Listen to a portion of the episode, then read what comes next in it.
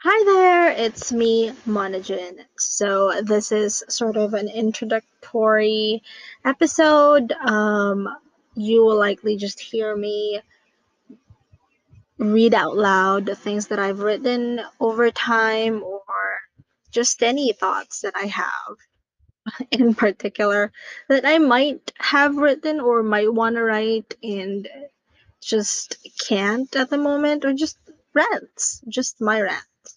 Um, so yeah, um, this is sort of an introduction to me, and this is basically just um, kilig moments, memorable moments of my life, shitty moments, achievements, downfalls, thoughts on certain matters, random thoughts, learnings, um, and many more.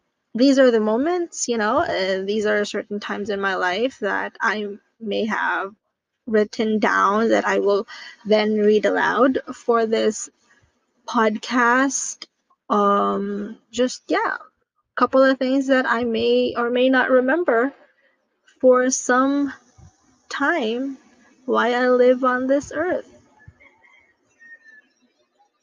Hope you enjoy it and um, hope you stick around.